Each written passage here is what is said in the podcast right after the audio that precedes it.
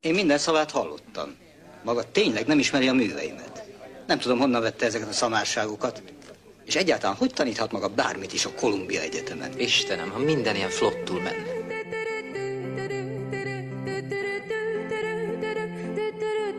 Tempe Podcast. Mindig csak elméletben. Üdvözlöm a kedves hallgatókat, ez itt a Tempe Podcast, a Tempe Völgy Irodalom és Kultúra Tudomány népszerűsítő műsora. Én Pincési Boton vagyok, a podcast házigazdája. Mai negyedik adásunkban a gyerekirodalomról fogok beszélgetni dr. Hansági Ágnessel és dr. Herman Zoltánnal. Sziasztok! Köszönöm, hogy elfogadtátok a meghívásomat. Kérlek, röviden mutatkozzatok be a hallgatóknak. Elsőnek Hansági Ágnes, utána pedig Herman Zoltán. Szervusztok, nagyon örülök, hogy itt lehetek.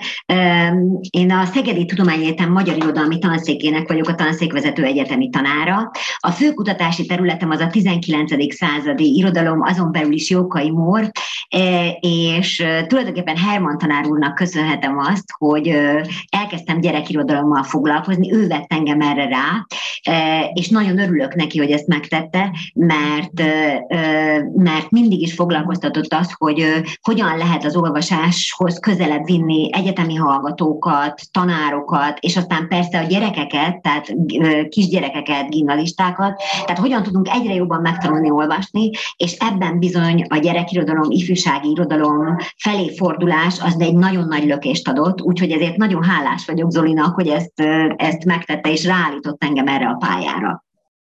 Én is üdvözlöm a hallgatókat.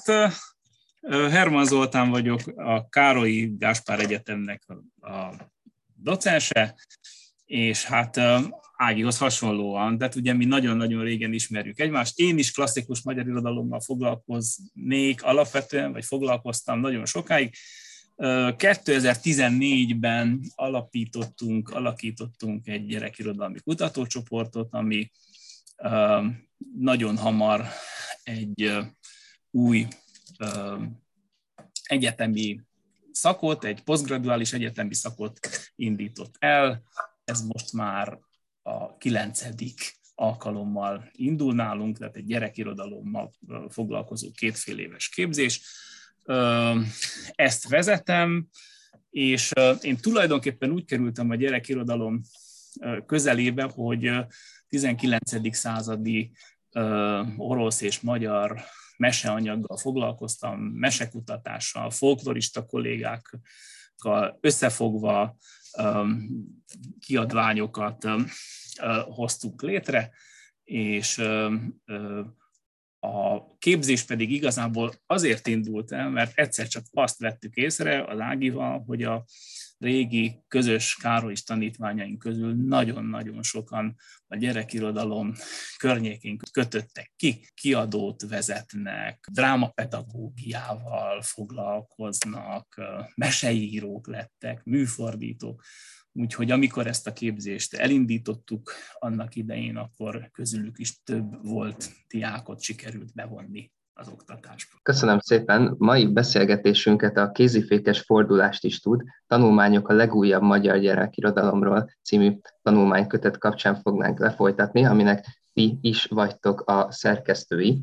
Az Alföldben megjelent kritika arra hívja fel a figyelmet, hogy a 2017-ben, tehát egy évvel korábban megjelent Mesebeszéd című tanulmánykötet nek nem csak a szerkesztői azonosak, hanem jó pár szerző is hasonló, valamint talán a legfontosabb észrevétel, vagy nagy részben a mesebeszédben belátott elméleti tanulságokra hivatkozik a Kézifékes című tanulmánykötet is.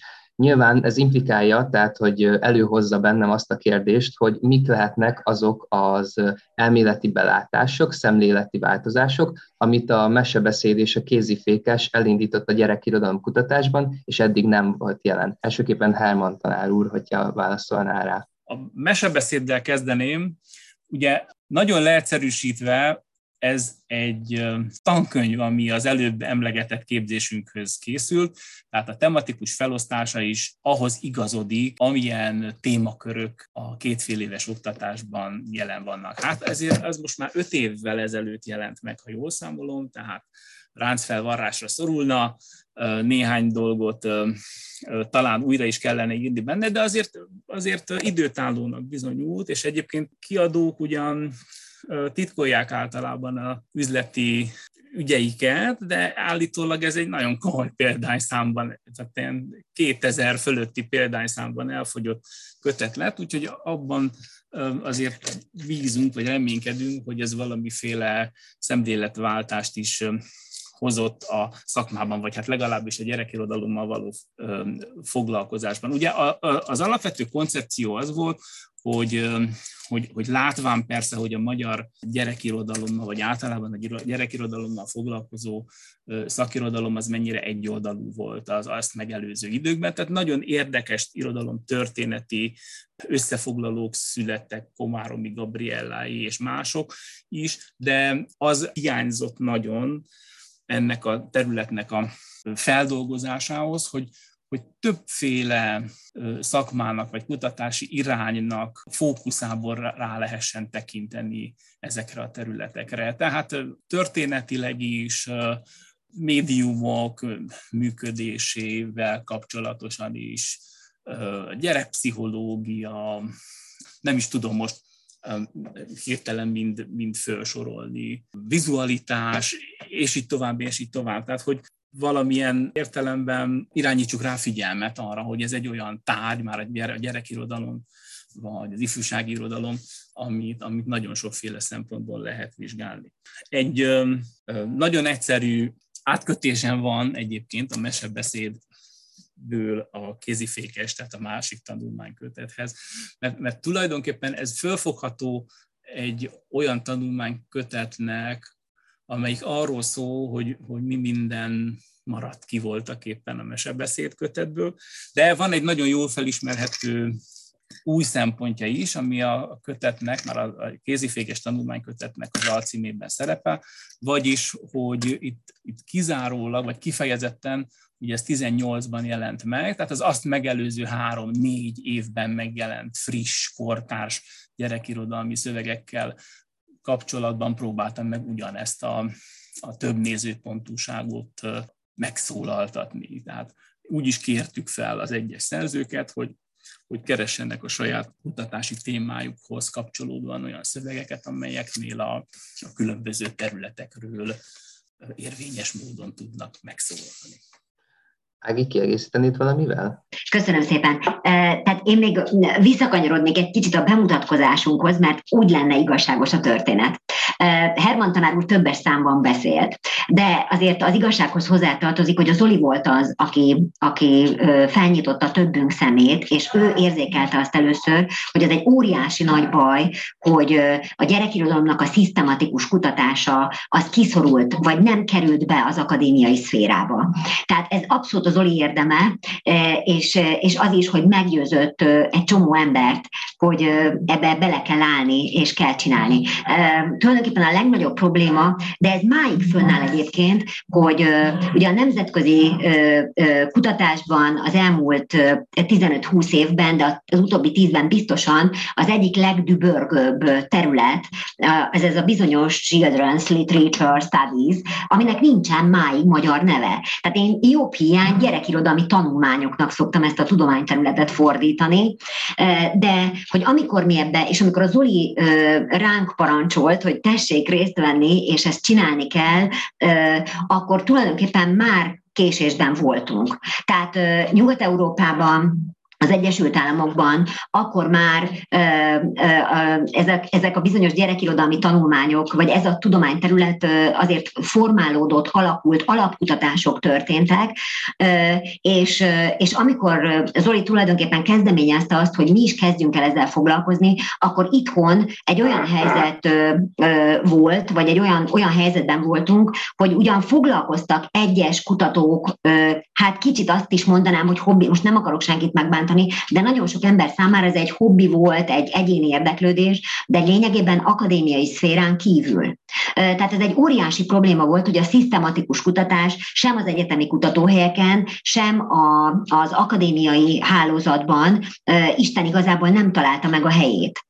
Na most én azt gondolom, hogy a mesebeszédnek ez volt az igazi jelentősége, és a képzésnek is, hogy itt elindult valami, és ez is Zoli kezdeményezésére történt, történt, hogy tulajdonképpen találkoztunk egymással művészettörténészek, terapeuták, művészetterapeuta, pszichológus, kiadói szakember, irodalmár, hiszen azért ez a bizonyos gyerekirodalmi tanulmányok, ez egy olyan kutatási terület és egy olyan tudomány, amelyiknek nagyon sok multidisziplináris vagy tudomány vagy területközi felülete van. És én azt gondolom, hogy a mesebeszédnek az igazi jelentőségét ez adja, hogy valójában egy szisztematikus munka el tudott ezzel kezdődni, és tulajdonképpen a, a kézifékes fordulást az is kényszerítette ki, hogy, hogy elindult valami, és abban a percben, amikor elindult, akkor rögtön látszott az, hogy ezt folytatni kell. Tehát nem lehet megállni azon a ponton, hogy összedobt, összeálltunk, nem akarom itt heroizálni a dolgot, de hát nagyon nehéz körülmények között, hiszen nem volt annyi anyagi forrás sem erre, tehát, tehát nem volt olyan nagyon egyszerű ezt, ezt megszervezni, ugye nagyon sok szerzőt kellett mozgatni, nagyon különböző intézményekből tehát nem, nem volt egy könnyű történet, de abban a percben, amikor megjelent a könyv, a maga a visszhangja, a felhasználók visszajelzései arra sarkaltak bennünket, hogy ezt folytatni kell. Közben Mészáros tanárúrtól, Mészáros Márton kollégánktól azt az információt kaptam, hogy 4000 példánynál állt meg a mesebeszéd, ami azt hiszem, hogy a tudományos könyvek, hogy mondjam, terénumában, hát Magyarországon biztosan, hogy, hogy valami Guinness rekord az utóbbi évtizedekben. Most ez talán Barabási Albert László megelőzött bennünket, de azt hiszem, hogy rajta kívül nem sokan verik ezt a számot. Tehát tulajdonképpen a kézifékes fordulást kikényszerítette az élet. Na most nyilván egy kézikönyvvel nem oldódik meg semmi, hiszen ahogyan az előbb már mind a ketten pedzegettük ezt a történetet, ugye itt nagyon komoly alapkutatásokra volna szükség. Amit részben Herman Zoltán most már fiatal kutatók is elkezdtek csinálni, tehát hogy, hogy, hogy tulajdonképpen most vagyunk abban a fázisban, hogy most már vannak alapkutatási eredmények, tehát innen lehetne tovább lépni, ami persze megint csak nem olyan egyszerű, mert a magyar felsőoktatásnak a, az intézményi struktúrája az nagyon nehezen engedi azt, hogy, hogy igazán folytatódhasson, vagy könnyen folytatódhasson ez a, ez, ez, a, ez a történet. Köszönöm szépen. A a Studia Literáriában megjelent kritika, ő együtt kezeli a két kötetet, és ez nagyon izgalmas volt, hogy ezt tulajdonképpen ti is visszaigazoltátok, hogy ezt együtt is kell, vagy együtt is lehet kezelni. És arra hívja fel a figyelmet, hogy mint hogyha a két kötetben szereplő irodalmi kánon, már szép irodalmi kánon, az egyfajta ajánlásként is funkcionálna, egyfajta kánonképzésként. Érdekelne, hogy valóban volt ilyesfajta törekvés emögött, vagy inkább ezek a művek, amik a tanulmánykötetben feltűnnek, bizonyultak egyszerűen elemzési szempontból termékenynek. Mit gondoltok erről? A kérdés mindkét részére igennel lehet válaszolni.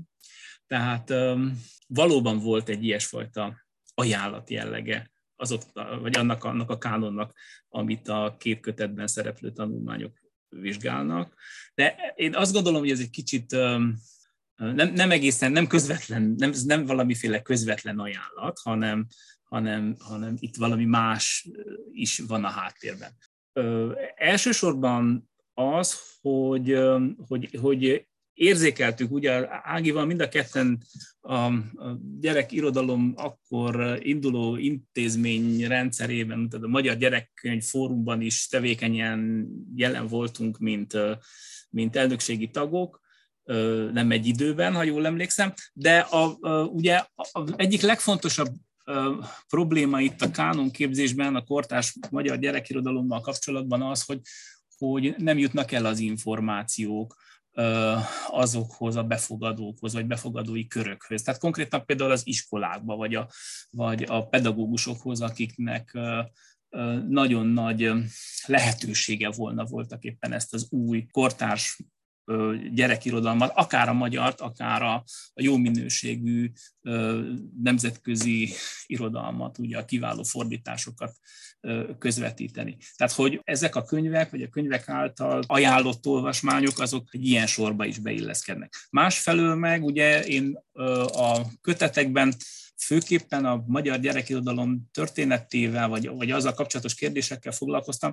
Tehát, hogy itt, itt van, egy, van egy nagyon érdekes történet a közelmúltnak, tehát az elmúlt mondjuk így inkább 30-40 évnek a történései. Tehát, hogy, hogy nem akarom most a 19. század elejétől kezdve elmondani ennek a magyar irodalom történetnek a vázlatát, de kétségtelenül a 20. század második felében elképesztő nagy klasszikusai voltak a magyar gyerekirodalomnak, tehát ha csak a Lázár Ervinnek, a Csukás Istvánnak, a Nemes Nagy Ágnesnek a nevét emlegetjük, akkor mindenki tudja, hogy, hogy, hogy, hogy itt nagyon komoly értékek születtek, viszont a 90-es évek elején, a rendszerváltozás környékén, nyilván például azért, mert a magyar gyerekkönyvkiadás gyakorlatilag majdnem összeomlott, tehát hogy, hogy egy, egy nagyon kellemetlen korszak következett, szóval egyfajta szakadás volt ebben a, ebben a kánon történeti folyamatban. Az viszont érzékelhető volt, hogy ahogy mondjuk a 90-es évek vége felé, a 2000-es évek elejétől új, független, kreatív gyerekkönyvkiadók alakultak, és azok megtalálták a saját új szerzőiket. Hallatlan, izgalmas és és irodalmi vagy irodalom esztétikai szempontból is nagyon érdekes, fontos kortárs magyar gyerekirodalom jelent meg. Tehát az ajánlatok voltak éppen egyfajta, egy ilyen, ilyen természetű kánonváltást is próbáltak jelezni, hogy, hogy, hogy tiszteletben kell tartanunk, és, és, és, és továbbra is rajongásig kell szeretnünk mondjuk a 20. század második felének a nagy klasszikusait, de azért vannak már olyan új szerzők, és vannak már olyan új gyerekirodalmi művek, amik, amik legalább legalább olyan érdéke, értékesek, vagy legalább olyan fontosak, mint a csukásék nemzetékének a irodalma volt. Itt van egy alapprobléma, hogy amikor olvasni tanulnak a gyerekek, meg, meg arról beszélünk, hogy olvasás megszerettetése, akkor azt pontosan tudjuk, és ez kutatásokból igazolható, hogy az időben hozzá legközelebbi, tehát a saját nyelvállapotához legközelebbi szöveg az, amin ő a legkönnyebben megtanul olvasni, és amin a legkönnyebben értő olvasóvá tud válni. Tehát egy, egy mai 7 éves, az mondjuk egy Gimesi Dóra, vagy egy Dániel András szövegen sokkal hamarabb lesz lelkes olvasó és értő olvasó, mint mondjuk, hogyha egy Móra Ferenc mesét, vagy, egy, vagy mit tudom én, egy Pósa Lajos verset próbálok a kezébe adni. Tehát miért? Ugye ennek nagyon egyszerű a magyarázata, mert a, a kisgyerekeknek a, a nyelvi szocializációja az gyakorlatilag ugye a világ megismerésével párhuzamosan halad. Tehát a nyelvi világképünk az a szótárunkkal, a, a szókincsünkkel együtt tágul, a kettő egymást feltételezi. Minél többet tudok a világról, annál több szót ismerek.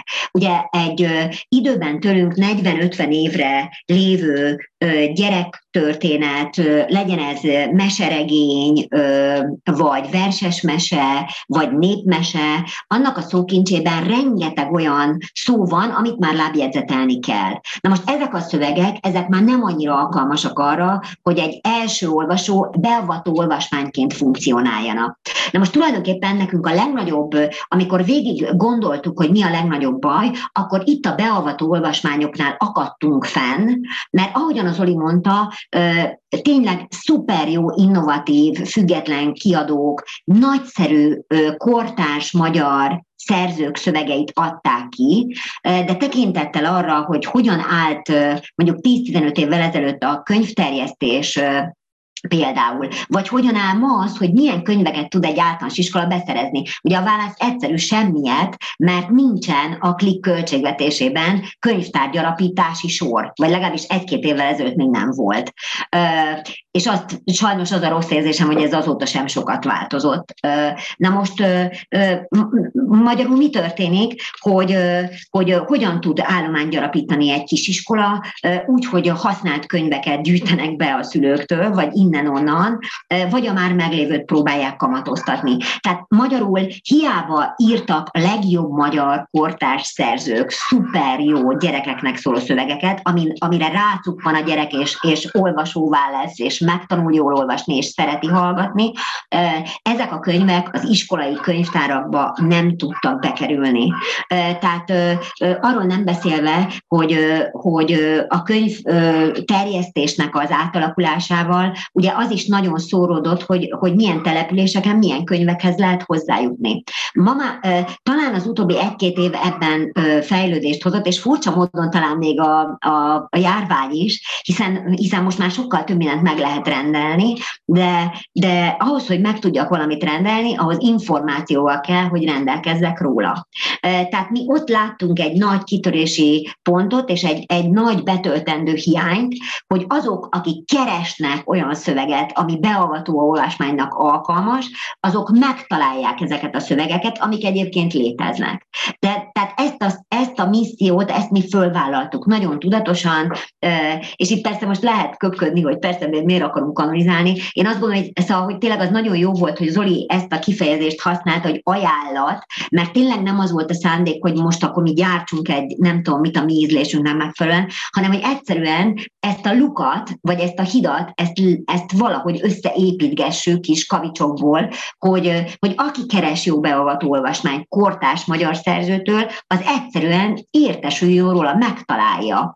Tehát én azt gondolom, hogy ezt ezt, ez egy nagyon fontos, fontos feladat és egy fontos misszió, és én azt gondolom, hogy sok minden történik napjainkban, meg az elmúlt években sok minden történt ennek az áthidalására, de, de hát még mindig nem tartunk ott, ahol kellene. Tehát, hogy, hogy a történet az nem ért véget, mert nyilván a, a számomra az igazán megnyugtató megoldást az azt jelenteni, hogyha egy iskolai könyvtáros, ahol még van, vagy egy tanítónéni, az kedvére megrendelhetne az új címek közül. Na most ugye drágák a könyvek, tehát ez itt most akármit mondunk, nagyon drágák a könyvek, nyilván a papírárokbanással ez még rosszabb lett. Egyáltalán nem kis tétel új címeket beszerezni, de nyilván a, a, az igazán jó állapot az az lenne, vagy az optimális állapot az az lenne, ha egy alsós tanítónéni, vagy egy iskolai könyvtáros az ezeket az új szövegeket megvásárolhatná a könyvtár számára. De hát ez nincs így, és addig viszont nyilván ezt az információs csatornát, ahogy lehet, úgy ki kell építeni, és úgy biztosítani kell, hogy működjék. Ági, úgy fogalmaztál egy helyen, amikor a, a gyermeki gyerek gyerekolvasás jött szóba, hogy a gyerek szereti olvasni, hallgatni az adott művet, és ezt én kicsit megragadnám, mert úgy érzem, hogy jól megragadja azt a fajta bizonytalanságot, a, már az én bizonytalanságomat, amikor a gyermeki olvasás szóba jön. Az lenne a kérdésem, hogy egyáltalán létezik-e olyan, hogy gyermeki olvasás? Már mire gondolok? Arra, hogy amikor a, hogy általában ugye egyrészt van egyfajta ö, olyasfajta kiszolgáltatottságnak a gyereknek, hogy általában nem ő veszi meg ezeket a könyveket, nem ő választja, valamint, mint hogyha a befogadás során is nem szűrőtlenül jutnának el hozzá ezek az információk, hiszen nagyon sokszor mondjuk a szülő olvassa fel, vagy a tesó olvassa fel neki, tehát hogy, hogy mint hogyha a, a gyermeki olvasásnak nem lenne meg az a fajta ilyen klasszikus befogadói oldala, és még ehhez egy kis adalék, ami számomra izgalmas tudna lenni, hogy, hogy talán nem is úgy kell ezt elképzelni, mint ahogy ö, néha a, a közbeszédben tematizálódik ez, hogy ez egy egyértelműen szűrőtlenül internalizált olvasásmód, tehát nem az történik, hogy a gyerek lát valamit, olvas valamit, és akkor az egyből egy viselkedési formává válik nála, és akár a, a, a normális, vagy éppen a, a nem feltétlenül normatív viselkedés formákat is egyből elsajátítja,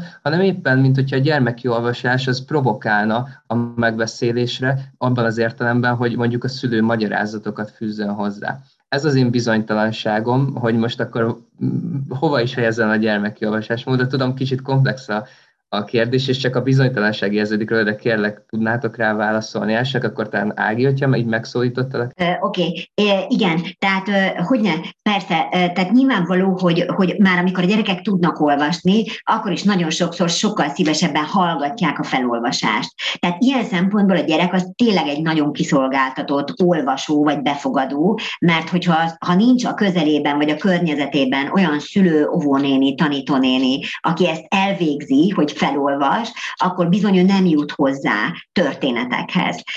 Tehát a, ez egy nagyon fontos dolog. Tehát ilyen értelemben valóban a, a felolvasás, vagy ahogy a gyerekek először irodalommal találkoznak, az mindig egy vezetett befogadás, de nem olyan értelemben, hogy, hogy ez, ez teljesen szabályozott, vagy olyan értelemben vezetett, tehát ezt most ne értsétek félre, vagy nem szeretném, ha bárki félreérteni, mert nem abban az értelemben vezetett, hogy most akkor neki azt kell ebből megérteni, amit én akarok, és azt így keresztül is tudom vinni, hanem az, hogy a felolvasással, és egyébként a felnőttek is ezért szeretik a hangos könyveket, mert a minden felolvasás értelmez egy szöveget. Ugye azt tudom jól felolvasni, amit én magam értek.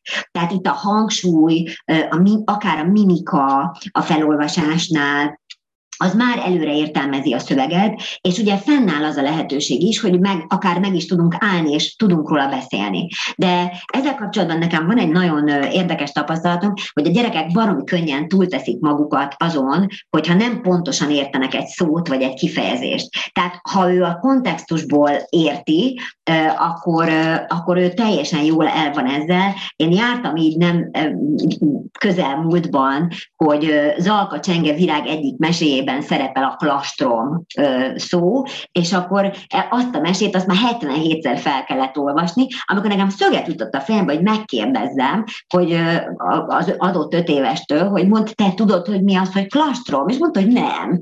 De, de őt ez nem zavart, tehát ezt 77-szer el lehetett olvasni ezt a mesét. Tehát, hogy, hogy tehát azt akarom ezzel mondani, hogy a, a gyerekek fantáziáját, a szókincsét, azt, azt minden módon, akkor is, ha ezt nem pontosan tudja, de rengeteg szót megtanulnak, rengeteg mindent megtanulnak a meséből, de nem biztos, hogy pont úgy, ahogy mi szeretnénk, vagy akarjuk. De hát ugye azért ők ehhez nagyon kreatívan állnak hozzá. Tehát, hogy, hogy, hogy nyilván, nyilván ott az ő fantáziájuk az nagyon működik, de persze, ez, ez mindig egy, egy, egy vezetett és egy, egy együttolvasás, az már egy másik fázis, amikor a gyerekek egyedül olvasnak. De, de én azt gondolom, hogy még, már amikor tudnak egyedül olvasni, akkor is még nagyon sokáig ez a, ez a partnerség valakivel, eh, ahogy mondta, testvér, vagy nem tudom micsoda, azért ez ott van. Tehát, hogy ez egy nagyon lényeges, nagyon lényeges dolog, és az is nagyon lényeges, hogy itt a felolvasás az, az, az valóban, ugye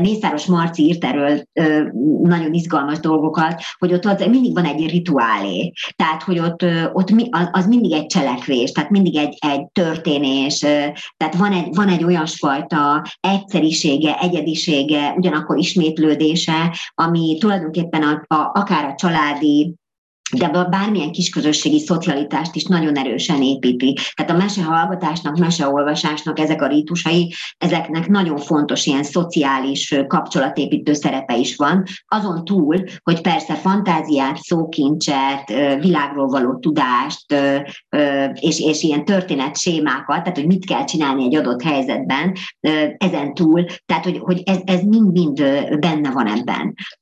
Úgyhogy én ezt tartom a leglényegesebbnek. Igen, én azzal folytatnám, hogy a gyerekirodalom az a funkcióját tekintve tulajdonképpen olyan, mint a bevezetés a szép irodalomba. Tehát, hogy, hogy ez a bizonytalanság abból fakad, hogy, hogy tulajdonképpen ez egy, ez egy nagyon hosszú folyamat, egy tanulási folyamat, ami, a, ami az önálló, kreatív, olvasóvá való válást készíti elő. A vezetett olvasásról beszélünk, ugye ez egy, ez egy nemzetközi szakkifejezésnek a magyar fordítása, de nem irányított olvasás, ugye az óriási nagy különbség.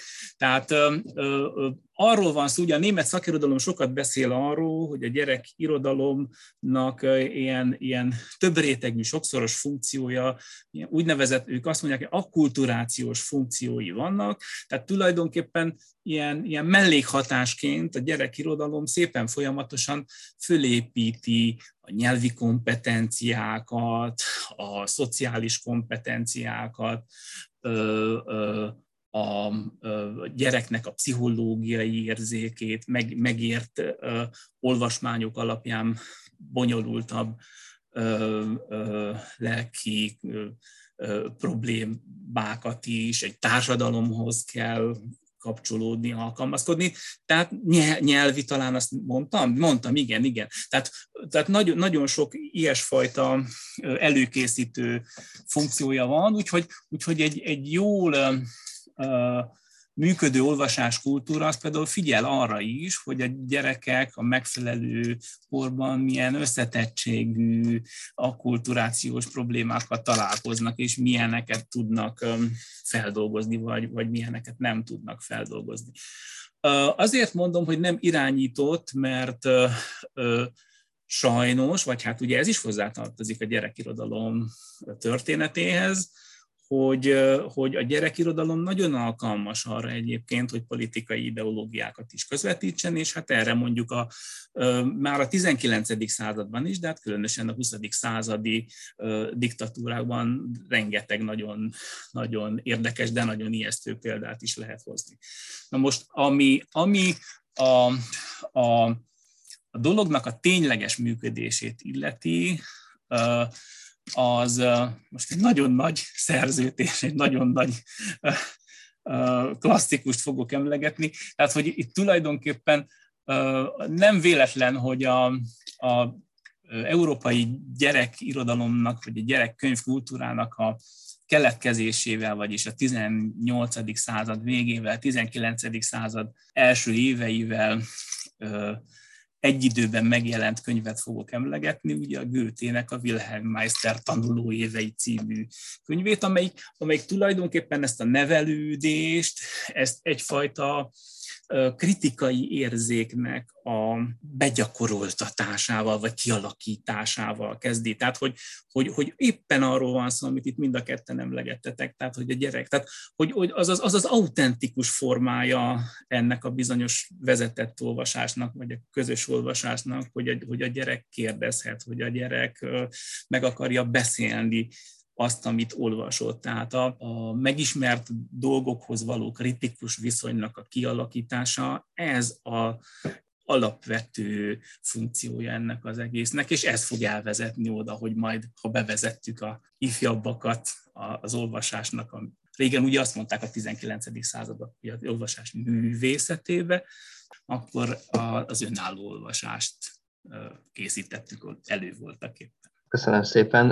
Azért is volt fontos számomra az, hogy tisztázzuk a, a, a gyermeki olvasás lehetőségét, mert Sebesi Viktória írja a, a, a tanulmányban, a, a, már a kézifékes című tanulmánykötetben a, a tanulmányában a svéd típusú gyerekversekről, és ugye a svéd típusú gyerekverseknek a sajátja lenne, úgymond, hogy tulajdonképpen többféle ö, síkkal, jelentéssíkkal rendelkezik, egy úgynevezett ilyen kettős kódolást működtet, ö, amiben ugye éppen ez a fajta gyermeki és felnőtt vagy nem gyermeki ö, olvasásmódok ütközhetnek, vagy jelentéstételek ütközhetnek. Az lenne a, a, a kérdésem, hogy, hogy mennyire gondoljátok úgy, hogy ez a típusú líra nyelv jelenti a gyerekverseknek a jövőjét, mert minthogyha azt venném észre, hogy egyre több ilyen ö, svéd típusú gyerekvers jelenne meg a, a, a, a piacon, úgymond, vagy ez inkább egy ilyen nemzetközi trendnek a,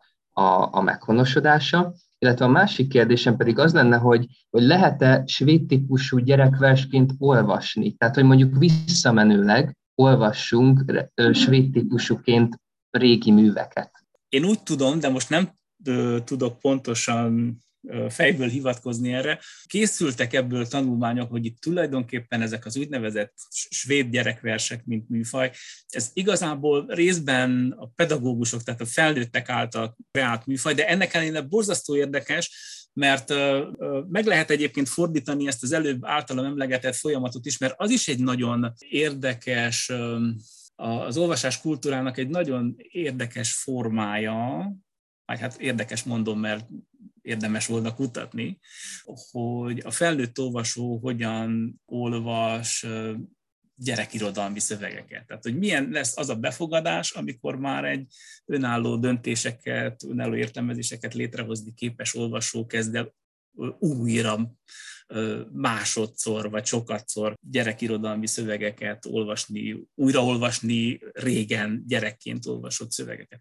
Tehát, hogy én ezekben a svéd gyerekversekben voltak éppen ennek a, ennek a két fókusznak az együttélését látom. Tehát, hogy persze, persze, ugye felnőttként is roppant élvezhető ez a fajta líra, és a gyerekek által is befogadható, de, de az az igazán izgalmas benne, hogy, a, hogy, hogy ezek olyan szövegek, mint hogyha felnőtt gondolkodásmódunknak, vagy a kultúráról alkotott fogalmainknak egyfajta, egyfajta kontrollja lenne, vagy egyfajta kritikája lenne, hogy, hogy, hogy, hogy nem szembesültünk azzal, ugye a felnőtté válásunk során, hogy azt a bizonyos kérdést, amiről a gyere, az a bizonyos svéd gyerekver szól, azt egy egészen más szempontból is körül lehetett volna járni, vagy egészen más fókuszból is rá lehetett volna nézni arra a problémára. Úgyhogy én azt gondolom, hogy ezek alapvetően ezért élvezetesek, és, és egyébként lehet, hogy van egy olyan, olyan jelenség pillanatnyilag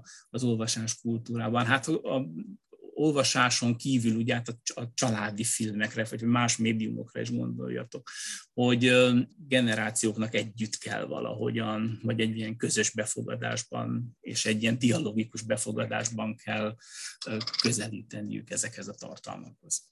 Igen, hát én ezt azzal egészíteném ki, hogy ugye az, a, a wiki tanulmányából, Sebesi wiki tanulmányából ebből a kötetből nekem egyébként azért az sokkal érdekesebb, hogy, hogy az olyan tipikusan női szájba adott műfajok, mint az altató, meg göcögtető, az egyszer csak elkezd férfi hangon megszólalni, ugye, ami a varrodanihoz kötött. Na most a, a, viszont a varró az kötött formákkal dolgozik nagyon erősen kötött formákkal. Tehát ez, ez viszont abszolút nem ez, a, amit mi svéd gyerekversnek hívunk. Na most ide egy kicsit visszacsatolnék, hogy ugye ez a svéd gyerekvers, ami a mi fejünkbe él, hát ezt azért egy antológia alakította ki bennünk, ami ugye a Móra kiadó, tehát Janikovszki Éva éra alatt egy hatalmas nagy irodalmi siker volt Magyarországon, tehát nyilván a, a svéd gyerekvers az nem csak az, ami nálunk a svéd gyerekvers fogalma alá bepasszírozódik, tehát hogy egyes szám első személyi gyerekszáj beszéljen,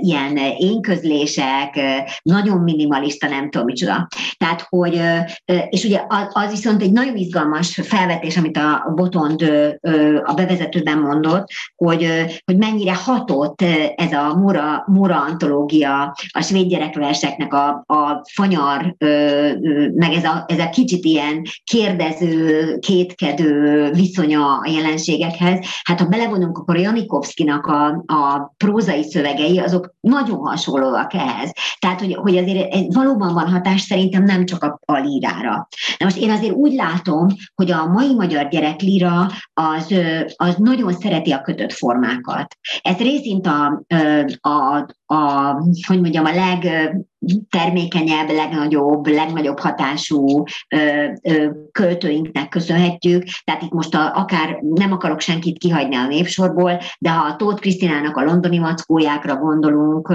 akkor ott is azért a kötött formának nagy a szerepe, nagy a szerepe Lackfinál, Lackfi János gyerekverseiben, nagyon nagy a kötött forma szerepe a Varrónak a gyerekverseiben, és aztán az olyan, hát főleg felnőtteknek író nagyon felforgató költőknél, mint a Kovács András Ferenc, az ő gyerekverseiben is, ugye hát azért tulajdonképpen a zeneiség eh, és a kötött forma az hihetetlenül fontos szerepet játszik. Tehát én most, Boton, ne haragudj, de nem a kérdésedre fogok válaszolni, hanem inkább azt mondanám, hogy, a, hogy nekem az az érdekes, hogy ahogyan az a, ez a bizonyos svéd gyerekvers antológia, és amit ö, ennek a ö, tulajdonképpen szabad versformának, egyes szám első személyű énközlés, gyerekszáj, trallala, ez hatott vissza a magyar innovatív, esztétikai, kifejezetten felnőtteknek szóló, vagy íródó irodalomnak a prózai vonulataira is, lásd Dragomán, Mágia, akár a Fehér Király, de, de sorolhatnám, vagy, vagy tényleg a Janikovszkinak a, a gyerekszövegeire, gyerekeknek, író, gyerekeknek is íródó, mert hát nyilván felnőttek is boldogan olvasták. Én úgy látom, hogy a kötött formának az a fajta potenciája, ami a gyereklírában pontosan a, a memória, az énekelhetőség, tapsolhatóság miatt hihetetlenül hogy mondjam, felerősíti az esztétikai kapacitás, a zeneiségnek az esztétikai kapacitásán túl az összes olyan dolgot, ami a kötött formából előnyként kinyerhető, ez viszont visszahatott a felnőtteknek írodó mai magyar lírára. Tehát én azt gondolom, hogy itt a kötött formának a felértékelődése bizonyos szempontból az, ami azért egy elég unikális dolog szerintem így a környező országoknak a, a vagy hogy most így hirtelen gondolkodom, hogy más költészetekben mi történik. Tehát én azt gondolom, hogy itt is abszolút látszik ez az oda-vissza hatás. Tehát, hogy amit, ugye, ami azt mondja magáról, hogy gyerekeknek szóló, meg ami azt mondja magáról, hogy felnőtteknek szóló, de hát, hogy ezek keresztbe hatnak, és mindegyiket felnőttek mindegyiket olvassák. Ugye? Tehát itt tulajdonképpen inkább abban van a különbség, hogy a gyerekek nem olvassák mindegyiket, de, de, de hogy mondjam, de a felnőtt az mindegyiket olvassa. Tehát, hogy ez, ezek szerintem nagyon erősek, ezek a kölcsönhatások, szerintem sokkal erősebbek egyébként, mint amit néha hajlamosak vagyunk elismerni, vagy, vagy amire első körben gondolunk.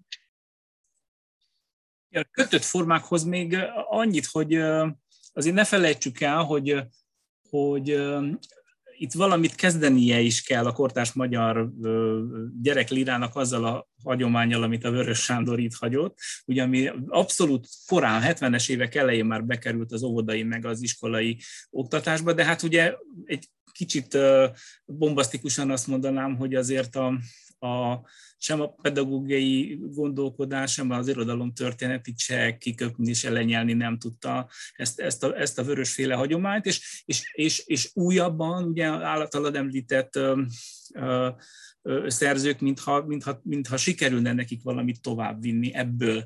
Tehát ö, ö, nem tudom, mennyire divatos még mindig a Vörös Sándor, de, de, de van, amit, van, amit úgy csinál. Vagy hát jobban, tehát ugye a mai gyerekeknek a nyelvi kompetenciáihoz, érzékéhez képest valamit jobban csinálnak a maiak, mint ahogyan azt a Sanyi bácsi csinálta.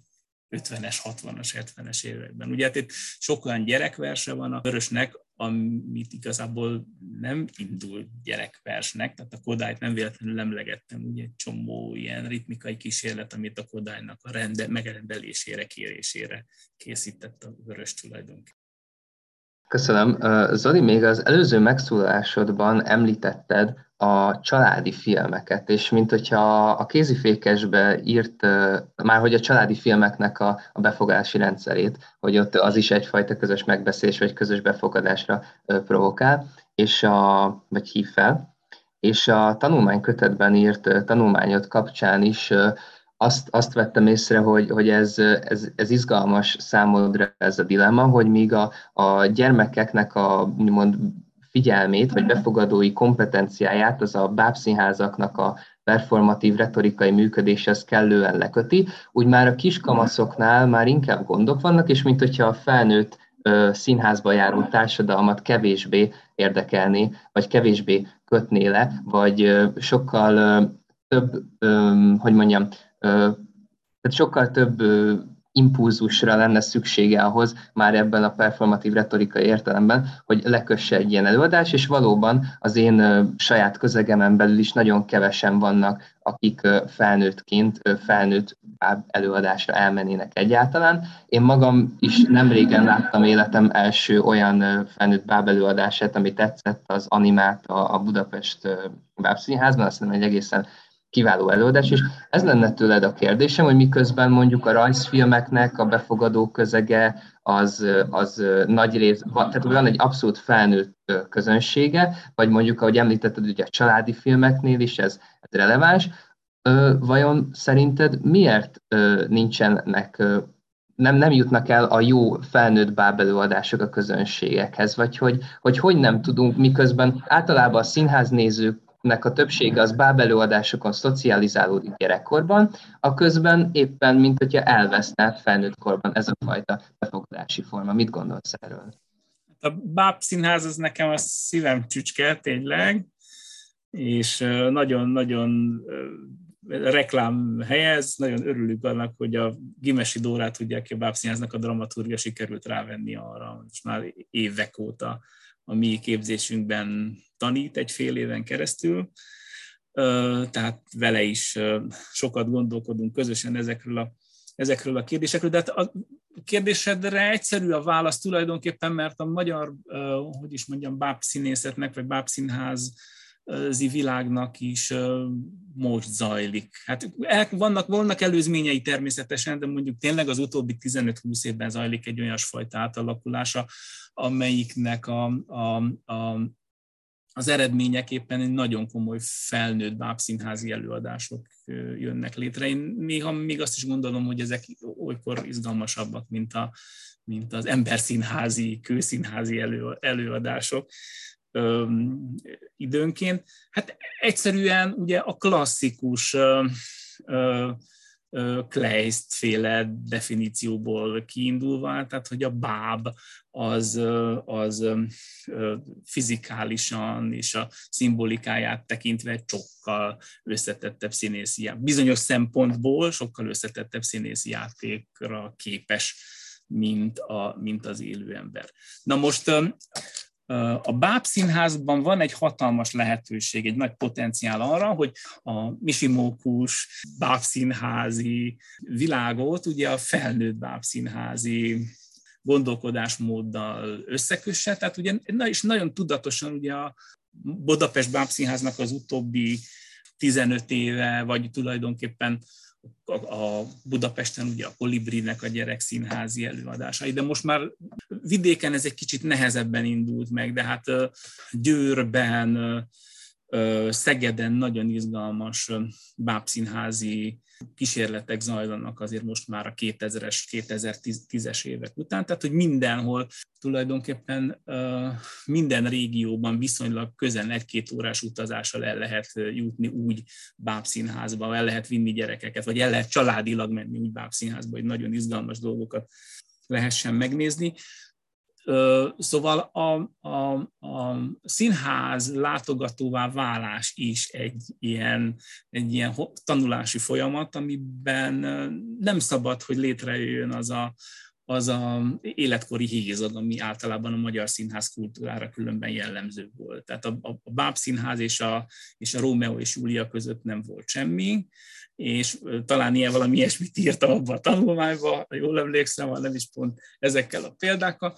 Tehát, hogy azért a Budapest Báb Színháznak ugye a kamaszokhoz szóló előadásai, tehát ugye ne, ne feledjük el például, hogy a, hogy, hogy világpremier volt ugye a, a Jean Teller semmiének a bábszínházi adaptációja Budapesten, tehát hogy kis és nagy kamaszokat kell bevinni a bábszínházban ahhoz, hogy mondjuk egy, egy színházi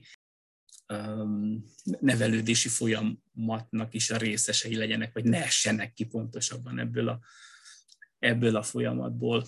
És, és ez, ez egyébként a színház az különösen egy olyan, olyan közeg, amit a beszélgetés elején a vezetett olvasásról mondtunk. Tehát az, az a minimum, hogyha mondjuk a családok kijönnek a, a, a színházból, most nem csak bábszínházból, akár még színházból, akkor, akkor minimum, ahogy tetszett kérdés el fog hangzani, és akkor meg kell beszélni családilag, hogy, vagy hát a, a, a, a generációk között, hogy ott, hogy ott mi zajlott.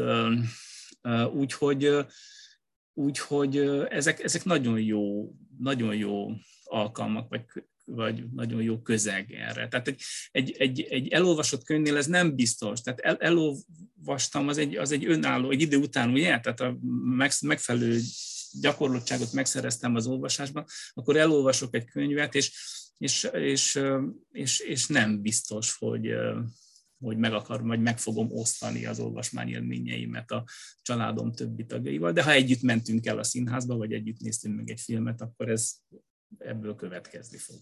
Köszönöm. Annyit szeretnék még csak hozzáfűzni, hogy amikor én láttam a, a semmit, akkor pont egy, egy diákcsoportot kísért az osztályfőnöke, és amikor így, hát nem elegyedtem szóba velük, de hogy nagyjából azt szűrtem le így a, a beszélgetésbe, hogy tulajdonképpen amiatt tették kötelezővé ezt az olvasmányt, mert hallották, hogy van ez a, ez a jó előadás. Tehát, hogy mond így tényleg a, a jó előadás az, az valamilyen szinten így eléri a célját, hogyha ha, ha már emiatt lesz kötelező valami, aztán nyilván felmerül a kérdés, hogy, hogy ezáltal kötelezővé teszünk valamit, jót teszünk-e vele, de ez talán egy másik podcast témája lesz, viszont szeretnék áttérni Áginak a tanulmányára, ahol a Elkes Dórának és Kollár Árpád könyvének egy komparatisztikai vizsgálatot hajtott végre, és az ikonikus nyelvhasználat, illetve, vagy bocsánat, az ikonikus jelentés és a, a nyelvi jelentésnek a viszonyát vetett össze, és egy kiderül, hogy egy ilyen nagyon-nagyon izgalmas kölcsönhatásban lépnek ezek, miközben, miközben akár az egyes egyes médiumokkal keletkező jelentéssíkoknak, tehát tényleg egyfajta síkként működnek, és önálló jelentéssel is gazdagodnak. Azt szeretném kérdezni, hogy hogy, hogy látod, hogy ez lenne a, a gyerekkönyv kiadásnak, vagy a gyerekkönyveknek a jövője, hogy, hogy azok lesznek az izgalmas művek egy idő után, amelyek, amelyek ilyen nagyon, nagyon interaktív, vagy nagyon erős interferenciába lépő vizuális és nyelvi kódokat használnak, illetve hogy szerinted lehet-e még olyan akár verses kötetet, olyan gyerekkönyvet játszani, ahol még az illusztráció, a klasszikus illusztráció értelmében van jelen, tehát hogy megjeleníti a versben megjelenő képeket. Hát szétválasztanám vagy két, két, két dolog, dolog van, ami, ahogy válaszolni tudok erre a kérdésre.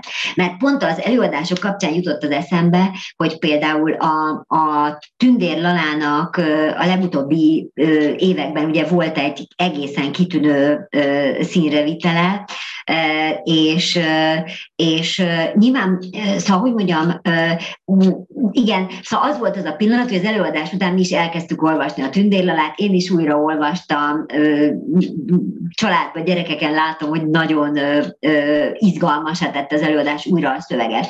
Tehát, hogy ha van egy klasszikus jó gyerekirodalmi szöveg, azt nyomhatják WC papírra is, akkor is túl fog élni évtizedeket, generációkat. Tehát ez az egyik része. Tehát, hogy maga a, az irodalomnak az a képessége, hogy képeket tud szóval teremteni, zenét tud nyelvvel teremteni, ez tulajdonképpen túlélővé teszi. Na most az, hogy pillanatnyilag most, itt és most, amikor vagyunk, hogyan hat egy gyerekirodalmi szöveg, abban viszont az ikonikus kommunikációnak, tehát az illusztrációnak, a képnek rettenetesen nagy szerepe van. És, és az illusztráció, a, a kép, az egy ugyanolyan autonóm művészet, mint ahogyan az irodalom az, tehát ha azt hiszem, hogy az Elekes könyve és a, a Koláráti is azért volt számomra nagyon izgalmas, mert tényleg működött az, hogy, hogy, hogy két autonóm művészet találkozik, és létrejön egy harmadik minőség. Tehát, tehát ez nagyon, nagyon fontos, én azt gondolom. A Révészemesének van egy nagyon izgalmas tanulmánya, amelyikben az arról beszél, hogy a magyar illusztráció az hogyan lőtte magát hasba tulajdonképpen azzal, hogy a saját autonóm, tehát hogy a, a grafika a saját autonómiáját miért harcolva tulajdonképpen elengedte a könyvet és ebben óriási hátrányba kerültünk olyan könyvkultúrákkal szemben, ahol ez nem így történt, vagy nem ezen az úton történt, mert lényegében, ha megnézitek, vagy ha belegondoltok, akkor a felnőtt könyvekből, a felnőtt olvasóknak szánt könyvekből eltűntek a jó illusztrációk. Na most hála Istennek a magyar gyerekkönyv illusztráció az szerintem most tombol, vagy, vagy, vagy most egy jó értelemben, tehát hogy iszonyú jó gyerekkönyv illusztráció, illusztrátorok vannak, és nagyon-nagyon színvonalasan magyar gyerekkönyv illusztráció, és itt most tehát a magyart azt nagyon alá szeretném húzni, mert amikor annak idején a gyerekirodalmi képzés elindult, akkor még egy olyan helyzettel álltunk szemben, hogy, hogy a magyar gyerekkönyvek nagy része az import, fordítás, importkép nem jó, tehát nem művészi képek voltak, és nem művészi, jó magyar szövegek. Na most a magyar, magyar szerzők által írt, magyar illusztrátorok által illusztrált, tényleg művészi gyerekkönyv, az én azt gondolom, hogy elérte azt a minőséget, ami tényleg tényleg világszínvonal, szóval fantasztikus. Hát én most a, ugye nem akarok egy szerzőt kitüntetni, vagy kiemelni, de nem tudom megállni, mert a Dániel Andrásnak a Kufli sorozata az tulajdonképpen átütötte a közönség sikernek azt a nagyon nehezen átléphető, hogy mondjam, maga, lécét, amit amit azért kevesen tudnak, vagy, vagy, vagy kevés könyvnek sikerül, pedig esetleg megérdemelni, de, de ott látszik az, hogy mennyire, mennyire hat a gyerekekre az, és mennyire tesz jó olvasmányá irodalmi szöveget, és jó, ikonikus képsorozattá, képi elbeszélést, ikonikus elbeszélést, hogyha jó szöveg társul hozzá, tehát, hogy, hogy ez valóban nagyon fontos. Tehát én azt gondolom, hogy az itt és mostban talán még nagyobb a jelentősége annak, hogy jó illusztráció, jó kép találkozon jó szöveggel. Na most, hogyha ez a kettő házasodik, és ez a kettő találkozik, akkor például az a generáció, vagy az az korosztály, amelyik még nem tud magától olvasni, az ő olvasási kedvét és olvasási készségét, vagy olvasásra való előkészítését, azt nagyon meg tudjuk pörgetni. Mert a gyerek a képet azt viszont nagyon jól tudja olvasni, ha jó a kép, és, és, és nagyon segíti egymást a kép olvasása és a, a szöveg hallgatása, vagy az, hogy aztán majd ő is olvasóvá váljon. Tehát a, a megértést, az értelmezés folyamatát azt nagyon támogatja a kép és szöveg együttes, tehát a hangzószöveg és a kép találkozása. Szóval én azt, azt gondolom, hogy ez nagyon lényeges. Az, hogy én miért vetemettem ennek a tanulmánynak a megírására, azt viszont muszáj elmondanom, mert tulajdonképpen ez egy közös barátunknak, a Csimota kiadó kiváló szerkesztőjének, Neszlár Sándornak vagy Szabó Sándornak köszönhető, mert egy beszélgetésünk alkalmával mondta azt, hogy ez egy óriási nagy baj, hogy nincsenek olyan elemzések, kérdések, amikor képet és szöveget együtt próbálja értelmezni valaki. És ilyen szempontból hogy mondjam, van egy kis helyzeti előnyünk, mert akik ma a képzőművészeket is képelméletre, meg szemiotikára tanítják, azok mind szökött irodalmárok. Tehát mondjuk az irodalomelmélet felől a képelmélet az elég közel esik, és, és hála Istennek ebben, ebben nem veszünk el. Tehát, tehát van az embernek kép, képzettsége vagy képessége arra, hogy ezt meg tudja csinálni, és amikor Sanya ezt mondta, akkor én elhatároztam, hogy akkor én ezt most megcsinálom. Tehát, mert, mert azt látom, hogy tényleg nagyon fontos, hiszen a képek olvasását is tanulni kéne.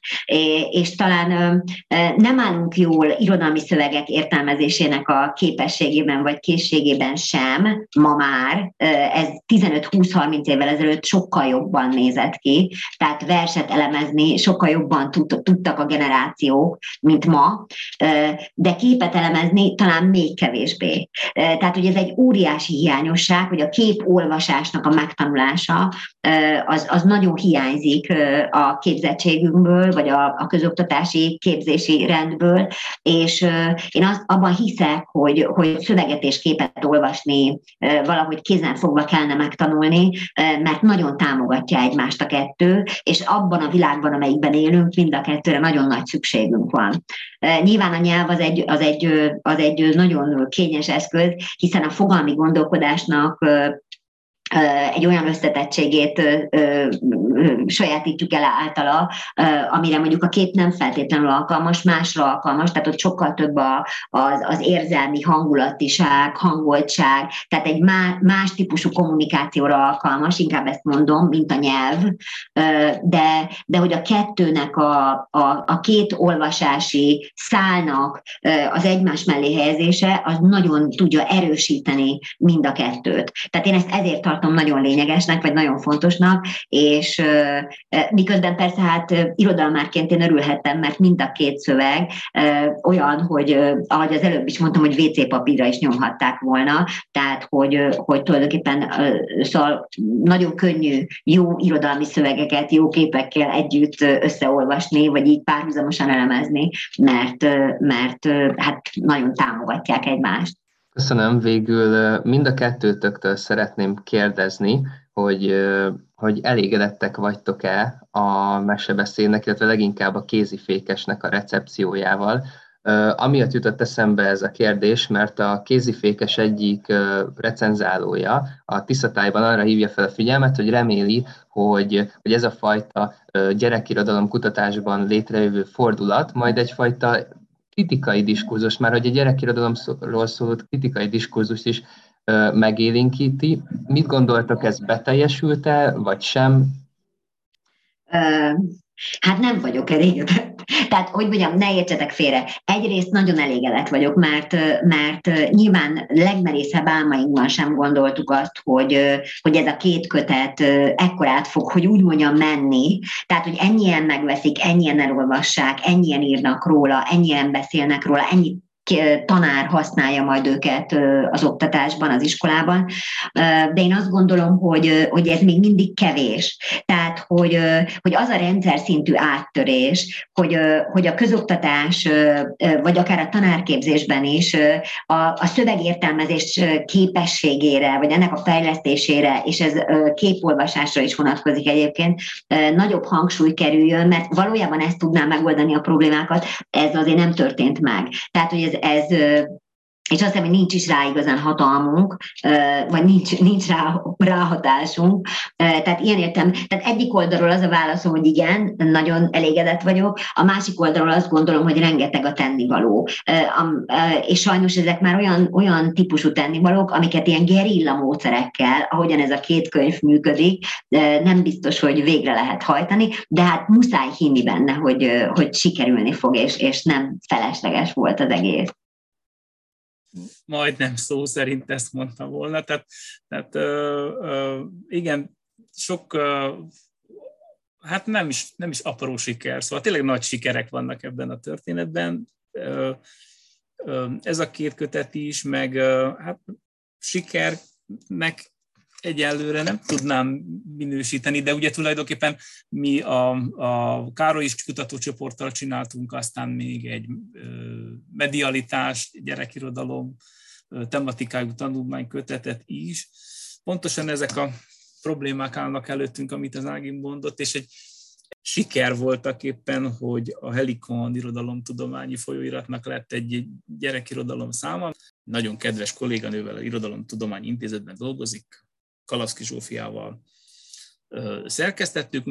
Nagyon kalandos volt egyébként a kötetnek, a kötet anyagainak a, a, a összeállítása is, mert tudományos, külföldi tudományos kiadók sem mindig nagyon barátságosan viszonyultak azokhoz a kéréseinkhez, hogy mikor, milyen szöveget szerettünk volna magyarra lefordítani, és nagyon komoly jogdíjakat kértek tőlünk, úgyhogy, de okosan próbáltuk megoldani, tehát vannak olyan szövegek benne, ahol sikerült a, a végül is le fordított szövegeket valamilyen szemle, szemle, szemleként